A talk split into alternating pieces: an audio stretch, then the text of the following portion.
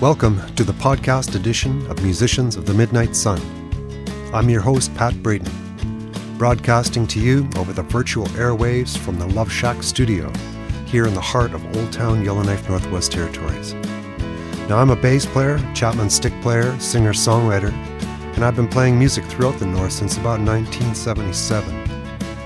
As a young musician, I was caught up in the explosion of popular music in the world through the 1950s, 60s, and 70s. As I got older, I thought there must have been the same thing happening up here, just in a different place and on a different scale.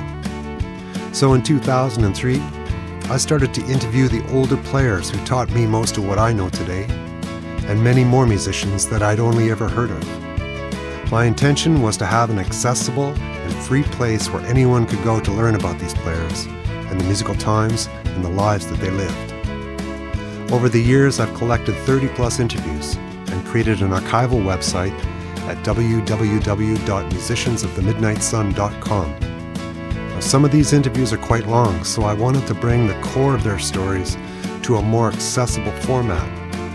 So I created this series of podcasts to continue the celebration of the musical lives of these northern musicians who performed in northern Canada from the 1950s through to the mid 1970s. Thanks for tuning in. Please send any questions and comments to me through this website. I hope you enjoy this podcast episode of Musicians of the Midnight Sun.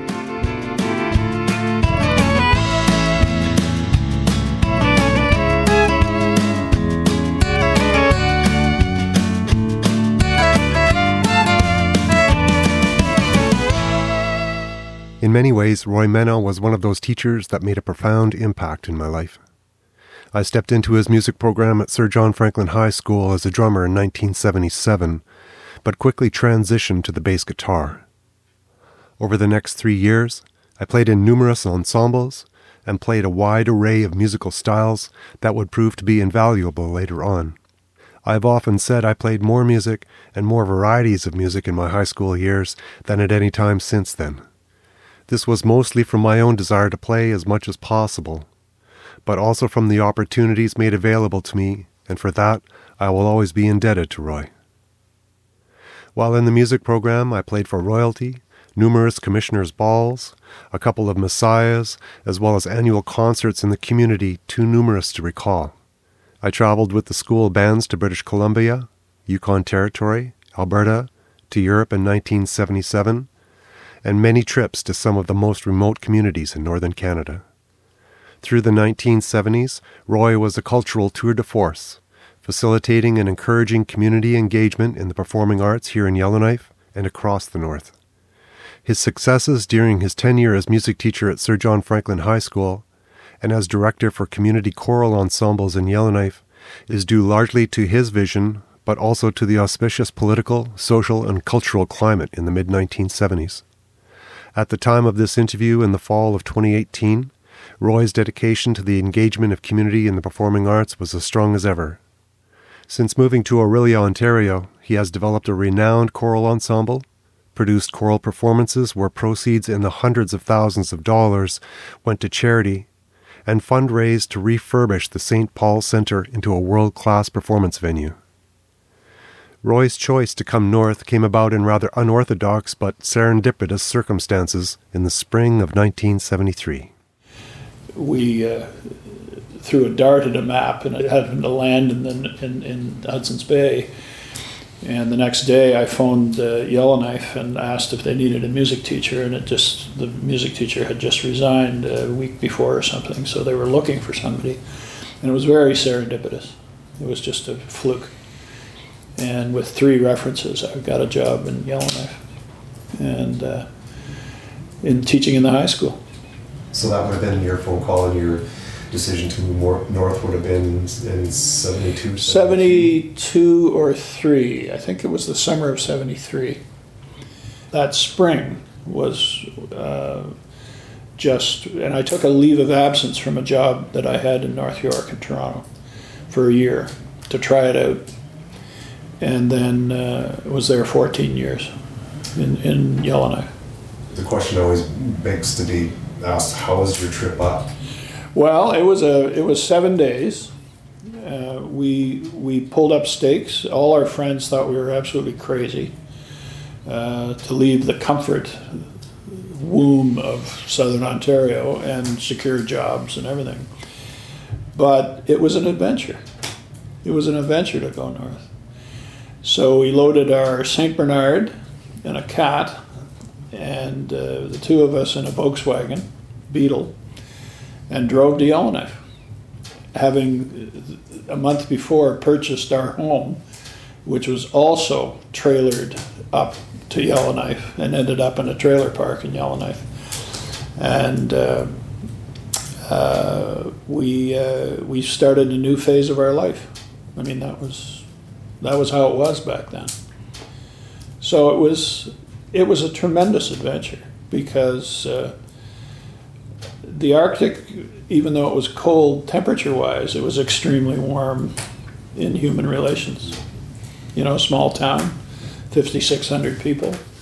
But we were aware that there was a tremendous growth going on in Yellowknife, and and there was a there was a buzz. There was a very much of an excitement because the Arctic was opening up, and I think economically and politically and in every way it was becoming, uh, and it was it was a gold town.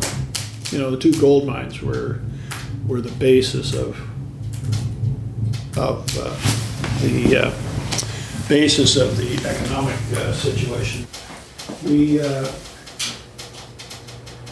we uh, we experienced a growth in the Arctic that was quite unique, and it was a bit of a window on time. You know, it wasn't. It had just sort of started, and we were there at the right place. You know, the right time to see that development.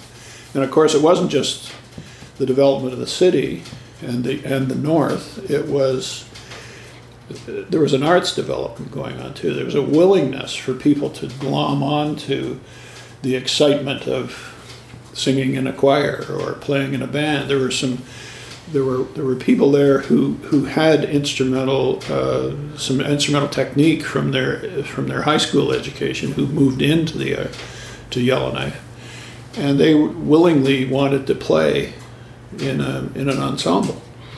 So. Uh, it was relatively easy to put that together, and uh, we had some interesting times, you know.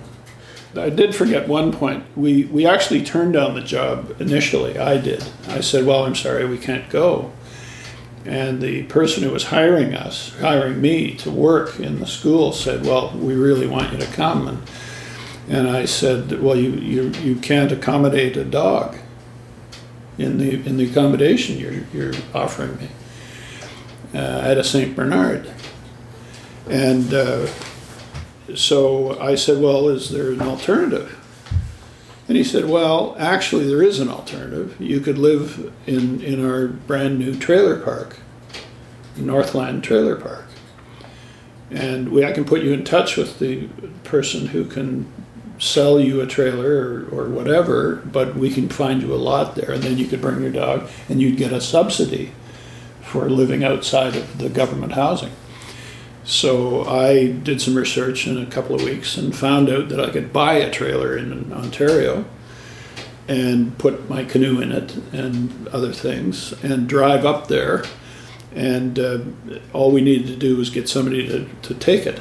So that's what we did. We bought a trailer in Exeter, Ontario, and we got a guy who was deadheading it back to Manning, Alberta, and he happened to go the rest of the way and dropped it off in Yellowknife, and that was our home for all the time we lived in Yellowknife. Well, until we bought a house on 52nd Street. So uh, that's what I mean about the adventure of it all. It wasn't just musical adventure; it was everything adventure. And we didn't have a television set when we got a television set, I took a picture of the uh, weather report one morning, and it was 36 below zero. Sent it, sent it in, a, and, you know, put it in an envelope and sent it back to our friends. And, and these were days when there wasn't any internet or anything like that. I mean, telephone calls happened on a Sunday when you could afford to call. so it had challenges that way because uh, we were separate from family, you know. So, but looking back, one of the most important decisions we ever made was to move north.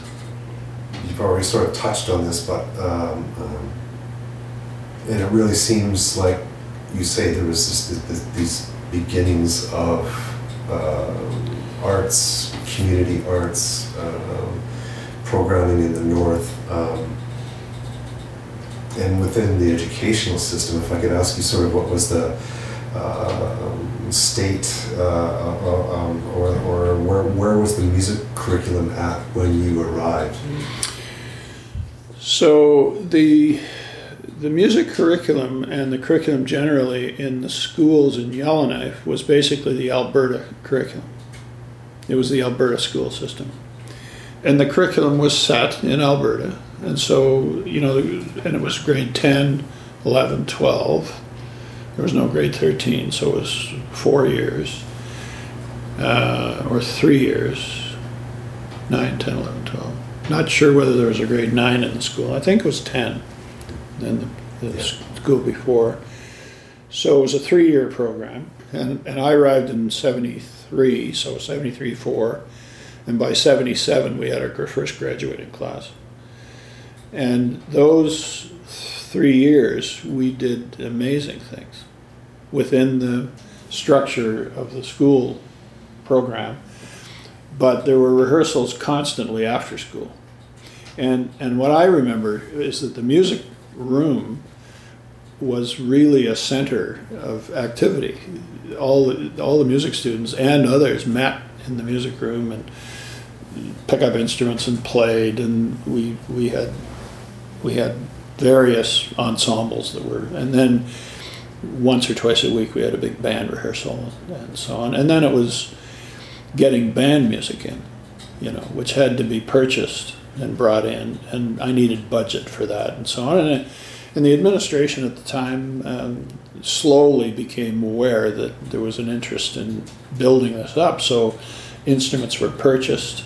Uh, I remember uh, there was quite a bit of money spent uh, along the way because if you didn't have your own instrument as a student, you had to have an instrument. So the school, I, I'm pretty sure we equipped the whole music room with a set of clarinets and flutes and we had a three, four or five saxophones. I mean, these are expensive instruments. We had one tuba, uh, or then a couple of tubas, a baritone, trombones, trumpets. Uh, but we gradually built that up. And then in the community, we didn't do any choral music in the school. It was all instrumental. But in the community, we had a we had a choral presence, mm-hmm. And uh, I was able to sort of marry the two disciplines and we had some instrumental work done as accompaniment to the choir.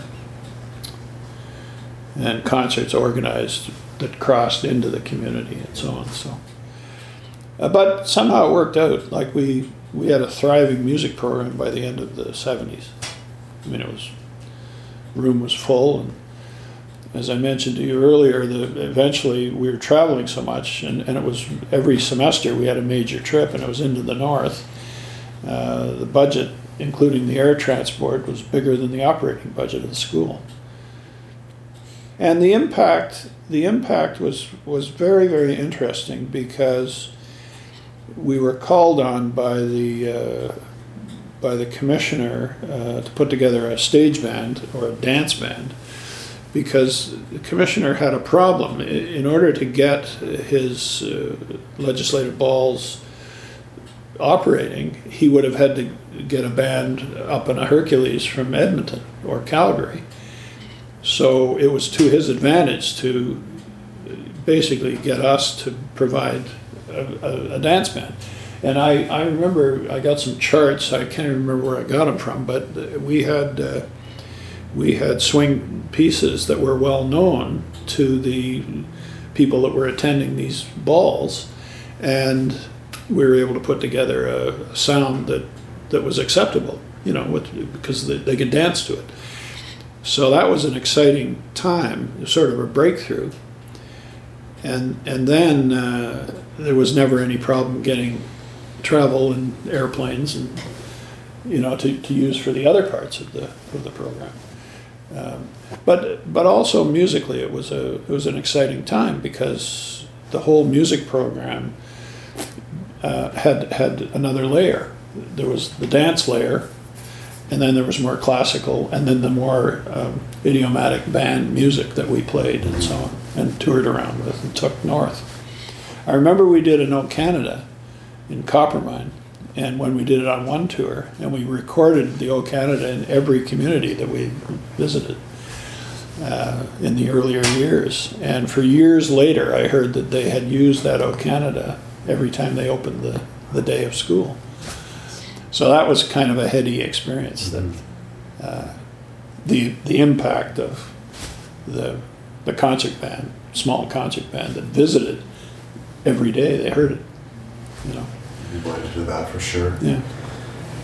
What factors and circumstances made the events and the initiatives that you led to be successful as they So I- I've, I've been, you know, I'm now 73 and I've done well over 500 concerts in communities in which I've lived in this country, in everywhere I've lived. Thousands of people who have. Uh, and the one factor that has always been there is you have to get uh, parent or community support. You got to somehow with the with the program, either in a school, you have to connect to the community. It can't just be separate. It can't just be an academic exercise. Music and music making and the whole idea of community music and community arts programs has to have an intimate connection with something else in the community.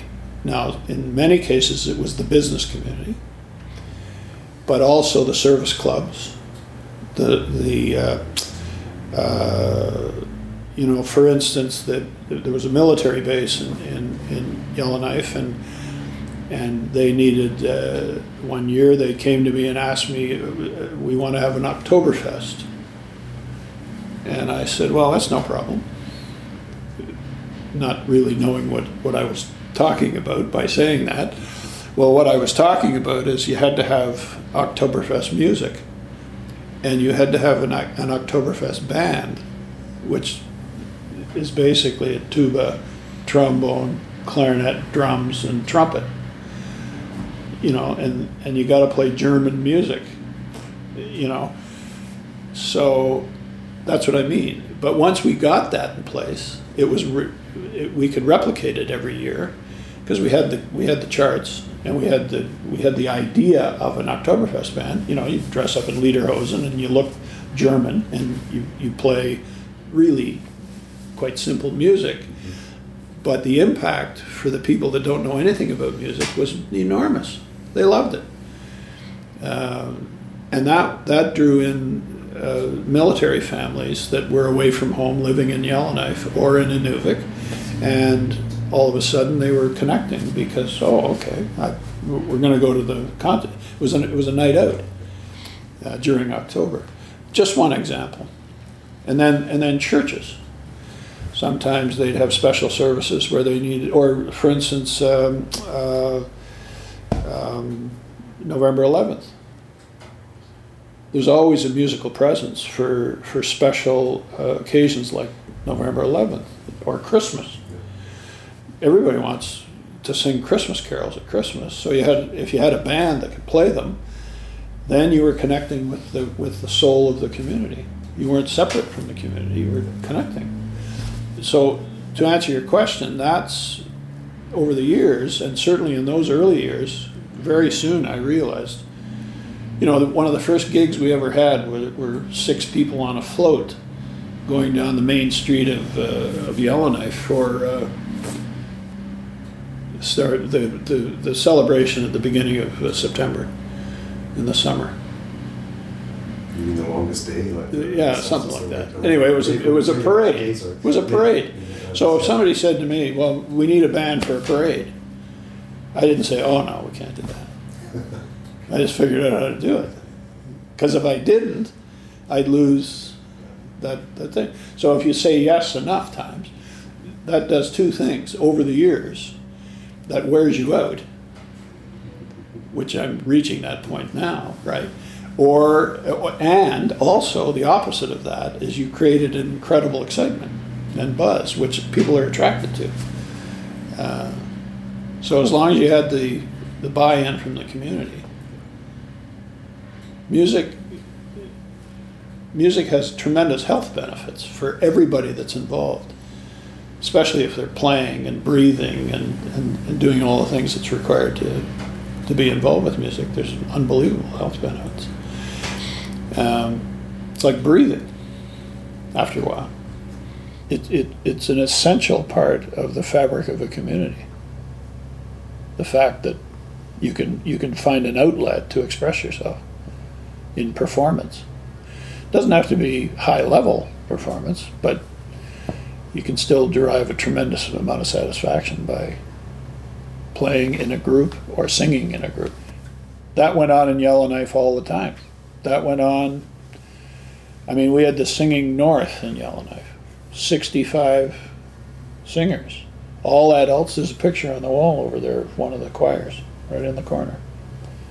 I remember when, when we had our first rehearsal in September one year, I stood up and I said, okay, what I'd like to do is a Messiah performance in December.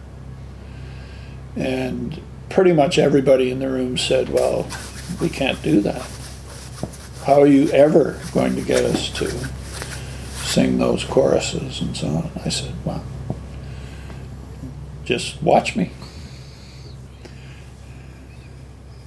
and that was the year we had our first Messiah performance. It was a it was a piano accompanied Messiah.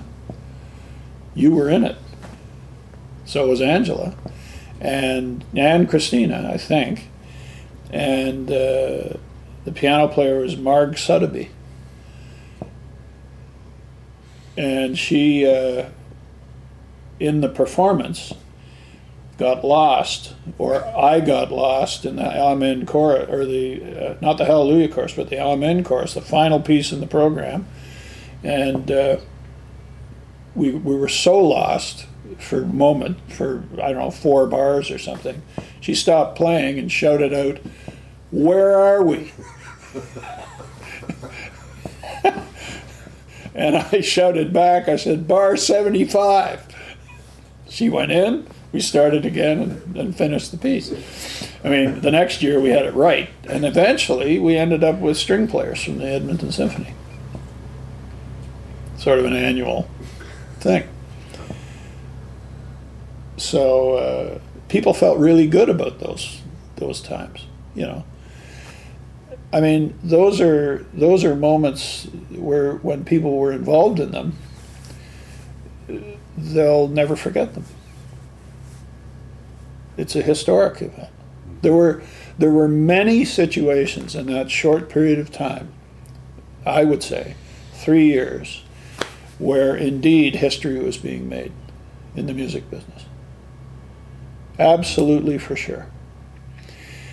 And then eventually, um, got a call from Ottawa, and uh, somebody said to me uh, in an office uh, in Ottawa early one morning when I was living in Inuvik that uh, they were going to send the Toronto Symphony.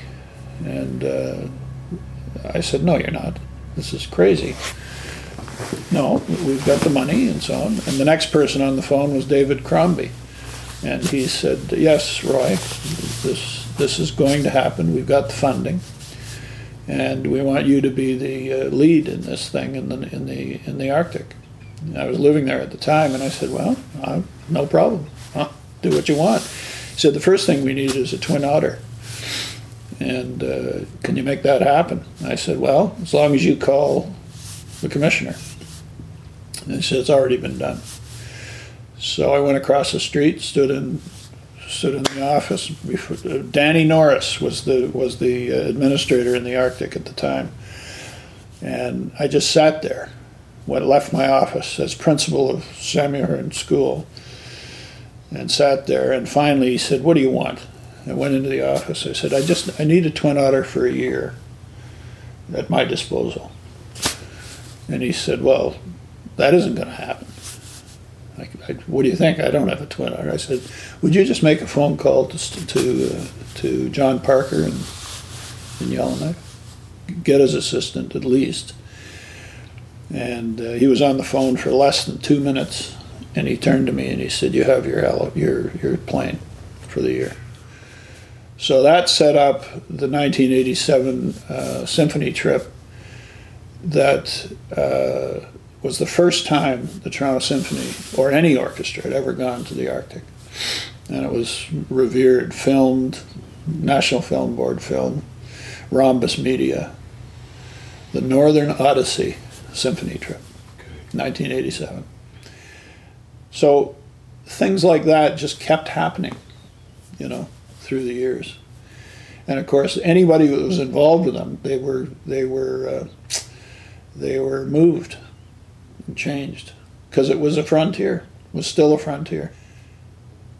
I mean, if I if I thought more deeply, I could I could find in my memory many many others, like trips into isolated communities when over lunch, I told you about the uh, the time we went to Holman Island and got the got the uh, community to come to a band concert in a snowstorm uh, in the gym of their high school or in their public school, you know, and, and we got in the back of a truck at 30 below zero and played instruments down the main street. We were an anomaly. We were crazy. Uh, who are these people? Window blinds opened and people looked at the truck go along the the only street in town. And of course, they're curious, so they ended up at the concert. And uh, remember, uh, you know, Inuit kids reaching and touching a French horn bell and realizing that they'd never seen one. They'd never heard one. They'd never heard a French horn. They never they couldn't imagine what it would sound like. They probably did on the radio, but they never were in the presence of a of a, of a brass instrument like that. Their instruments were fiddles and, and other music made drums and that kind of thing. And uh, then I realized that what we were playing was a Mozart piece that was a transcription of some other kind of idiom. And all of a sudden I realized that Mozart wrote that piece 300 years before. And this kid was from an ancestry that lived 300 years also in another part of the world. And that was the first intersection of the, of the arts, through the arts of those two cultures. Bang, there it was, starkly in front of all of us as the kid reached and touched the. So, very powerful, moving moments, and there were many of them. There were many of them. Um, and, and, you know, when those things happen, the music becomes an essential part of a person's life that experiences it.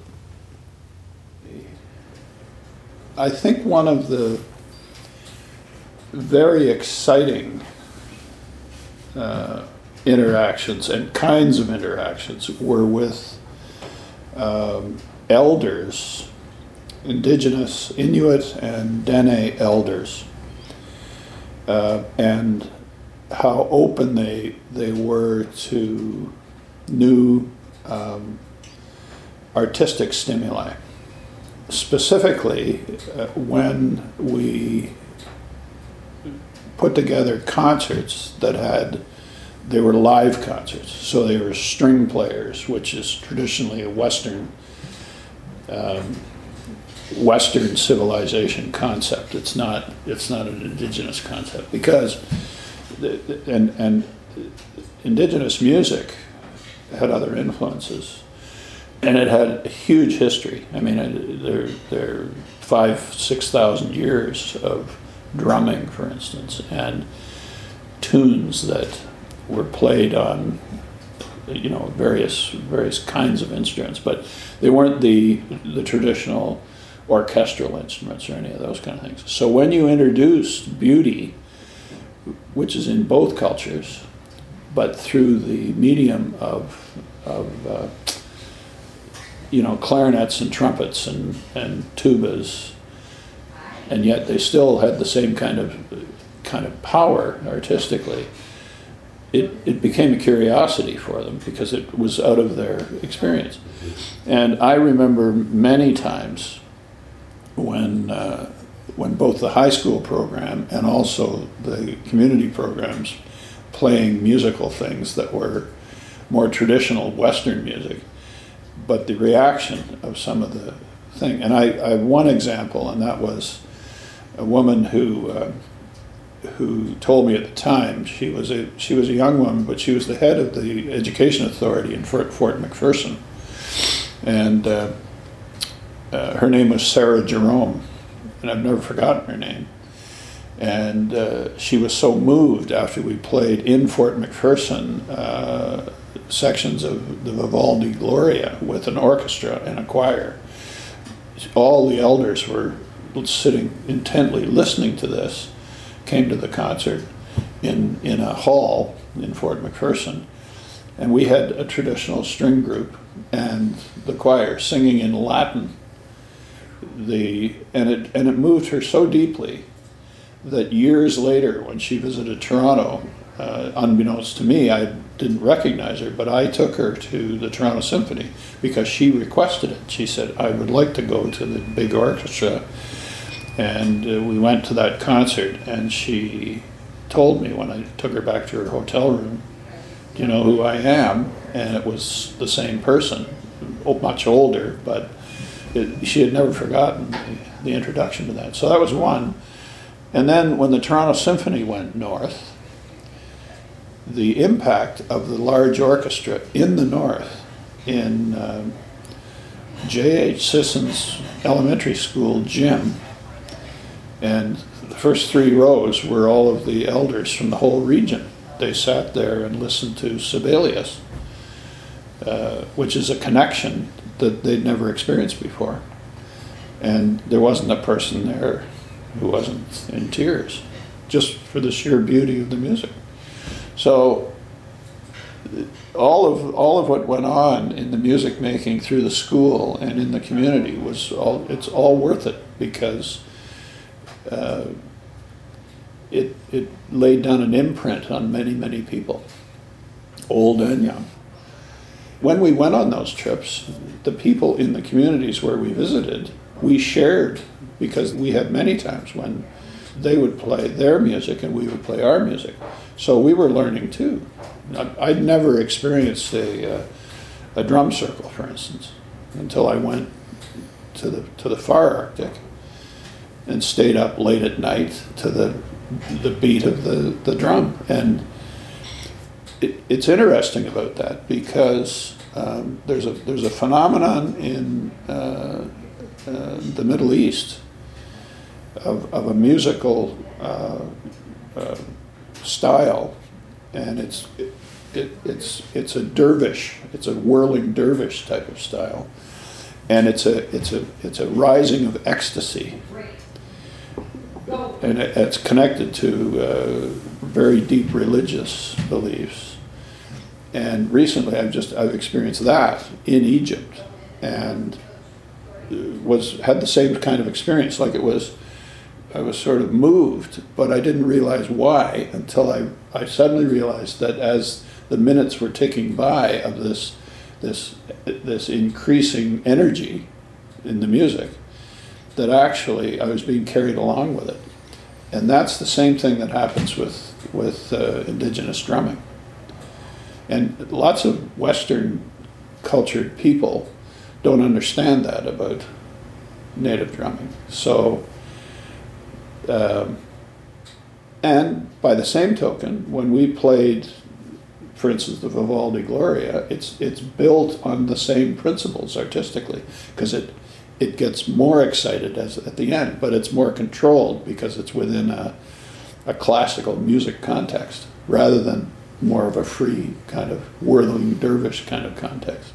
So all of these threads were operating back in those years, and I didn't understand them all.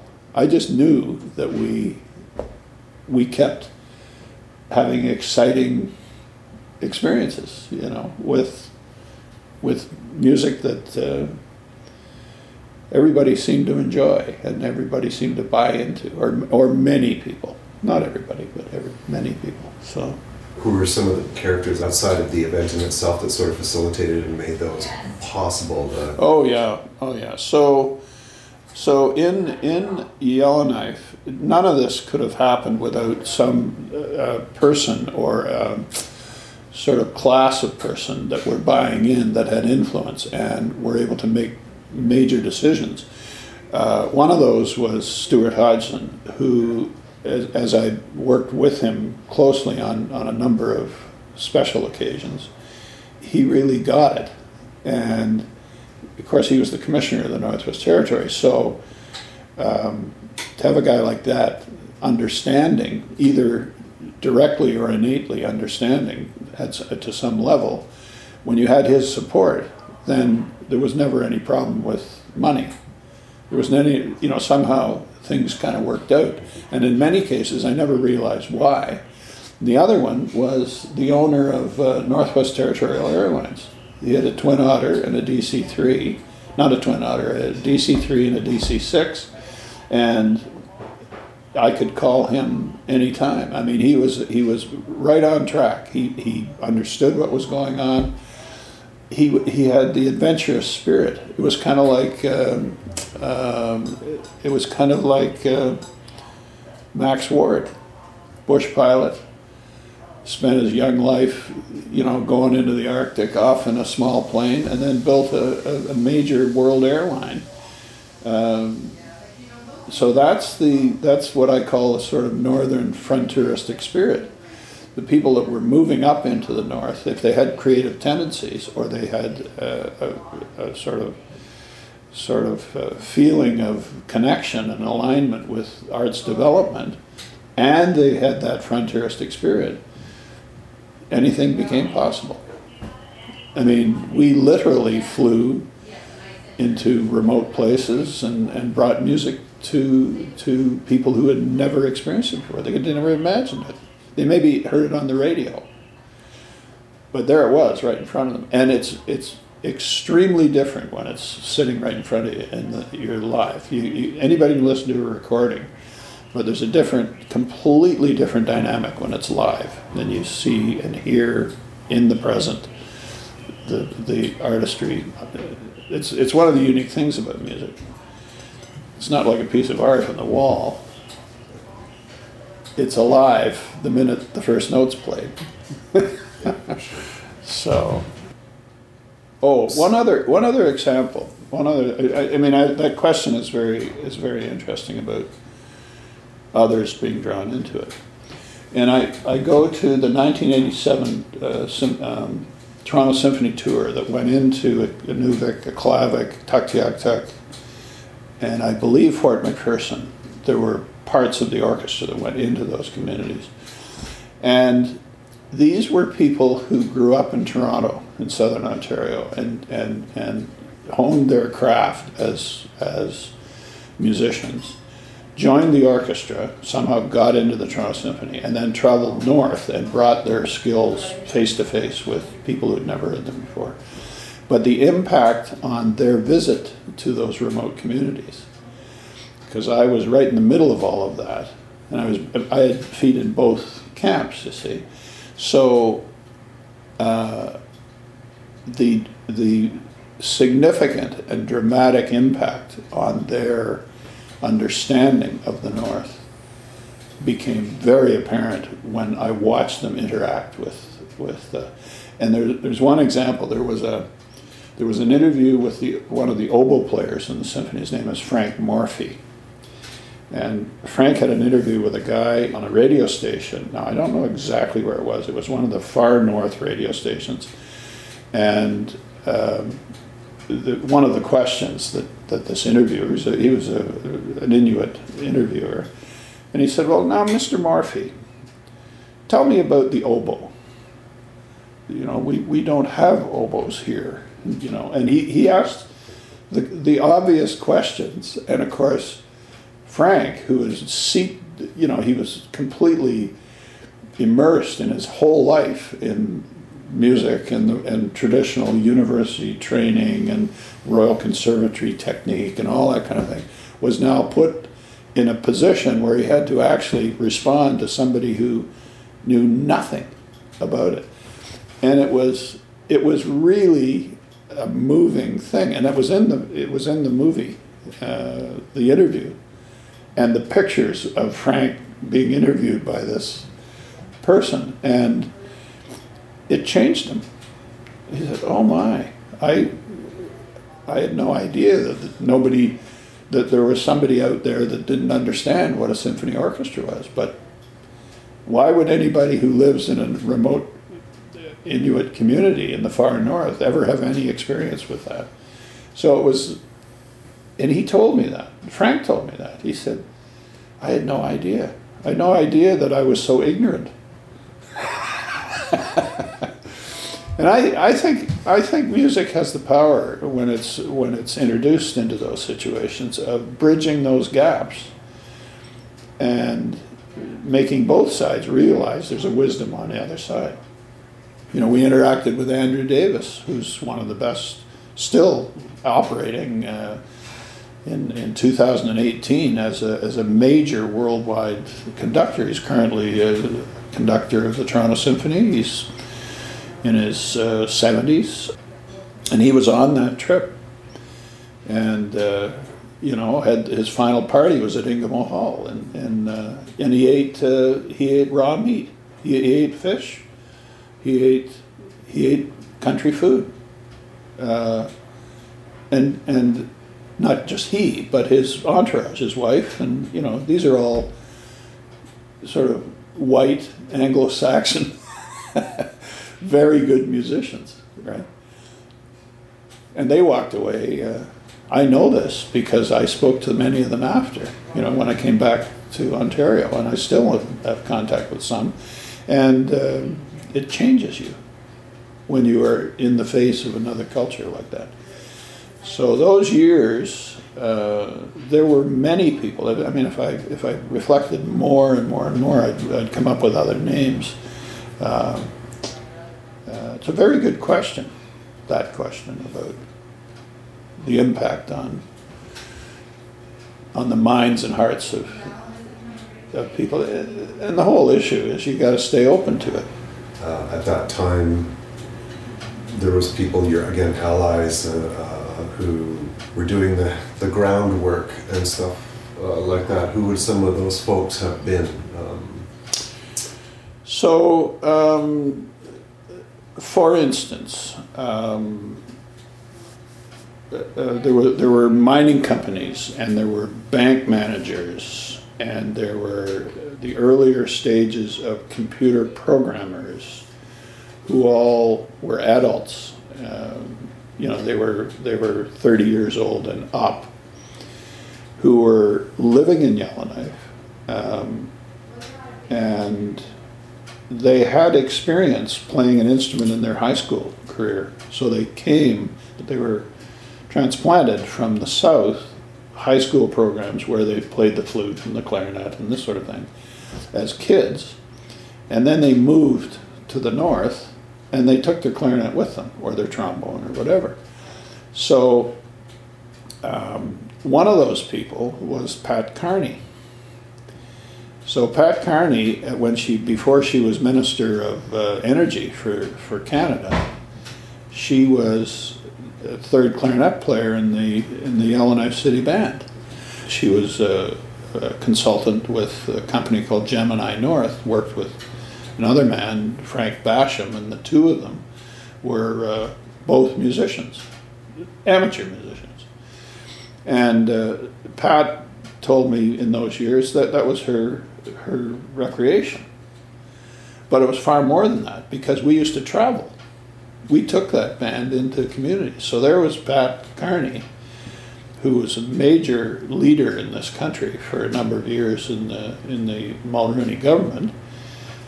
And she was the third clarinet player in the concert band. So when she visited communities with native communities, she was exposed through music, through her her music, and so were all those other people.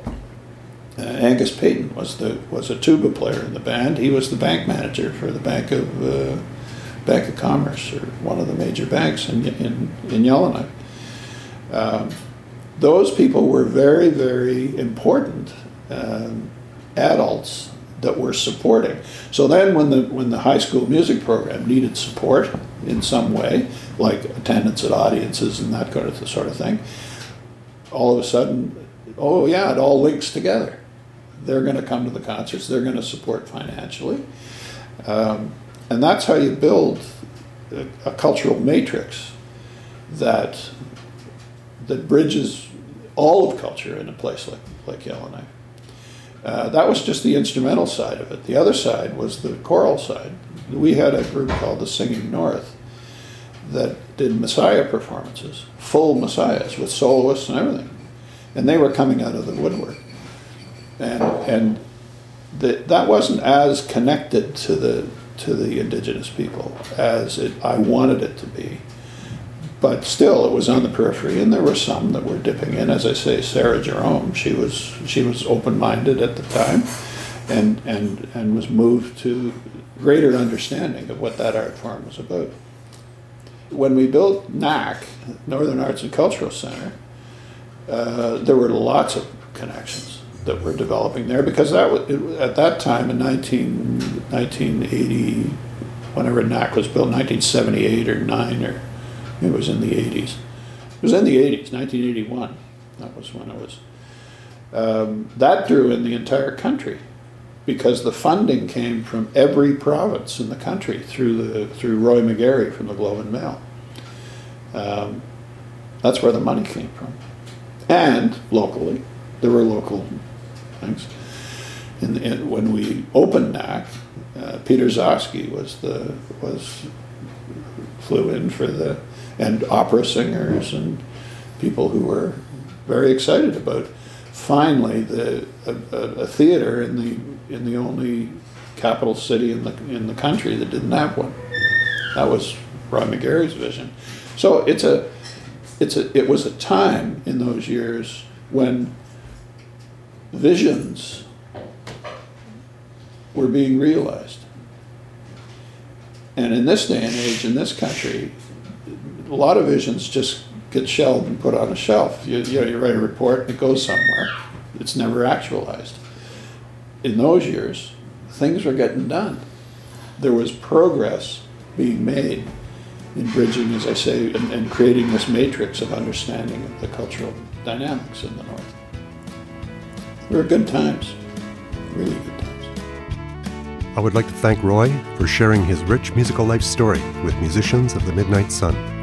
To hear more, see photographs of his life and the full interview transcript. Check out musiciansofthemidnightsun.com, linked in the show notes. You can follow along as well on Facebook and Instagram. If you would like to support the continuation of this project, please donate it on our website, musiciansofthemidnightsun.com. I would like to thank the City of Yellowknife Heritage Committee and the Northwest Territories Creative Industries Economic Recovery Fund for supporting this podcast series and to thank the Northwest Territories Arts Council, Government of the Northwest Territories Department of Education, Culture and Employment, the Yellowknife Community Foundation, and the City of Yellowknife Heritage Committee for supporting the website so far. A full list of supporters can be found on the website. The archival audio of this podcast is from the Northern Musicians Project collection at the Northwest Territories Archives. I'm Pat Braden. Thanks for listening.